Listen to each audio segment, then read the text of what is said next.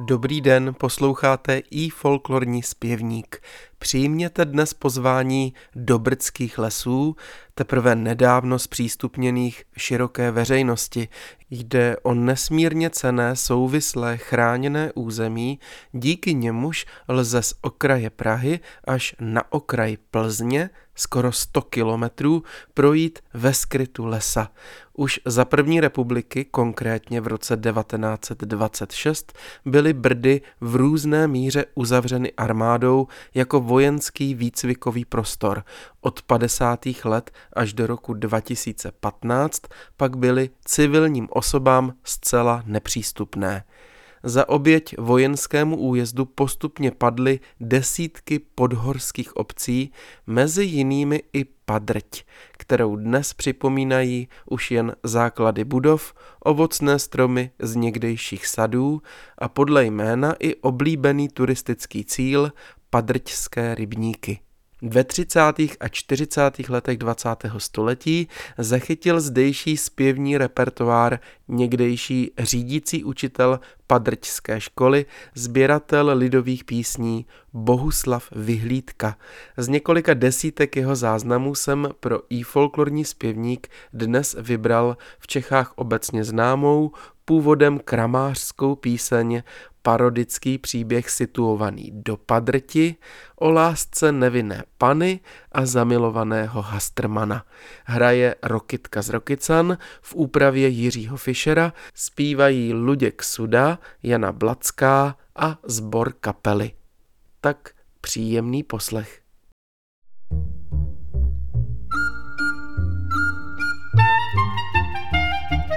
Na padrti jedna pana milovala Hastrmana, haha. Na padrti jedna pana milovala Hastrmana. Ach můj milý Hastrmane, jak to spolu uděláme? Haha. Ach můj milý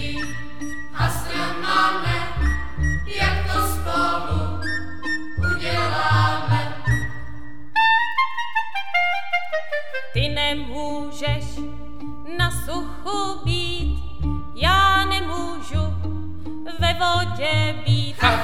Ty nemůžeš na suchu být, já nemůžu ve vodě být.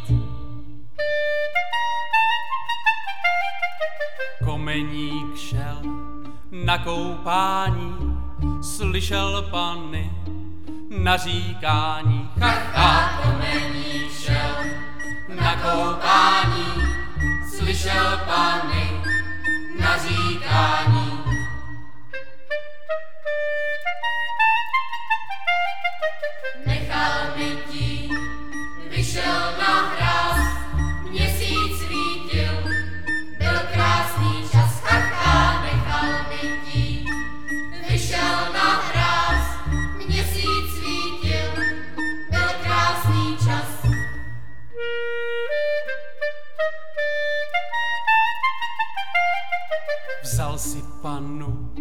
za ručičku, odved si jí do hájíčku. Haha. Vzal si panu za ručičku,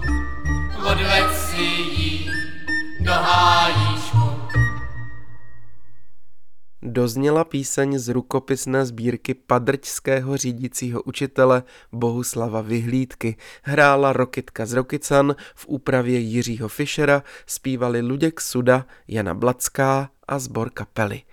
Notový zápis písně a všechny předchozí díly našeho podcastu najdete na www.ifolklor.cz. Ještě dovětek ke smutnému konci brdské obce Padrť v okrese Rokycany. Přežila vznik prvorepublikového vojenského újezdu, dokonce i druhou světovou válku a tehdejší rozšíření cvičiště, ale už ne poválečnou územní a vojenskou reorganizaci. Úředně zrušena byla v roce 1951, obyvatelé se museli na vlastní náklady vystěhovat do konce roku 1952. Strop náhrad za nemovitost byl stanoven na 500 tisíc korun československých, které navíc v zápětí znehodnotila měnová reforma.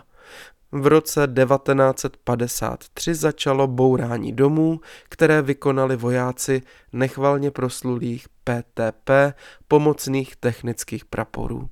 Přátelé, přejme si, aby se taková doba nesvobody a zvůle mocných už nikdy neopakovala. Pěkný den vám z Brdského polesí přeje a brzy naslyšenou se těší Zdeněk Vejvoda.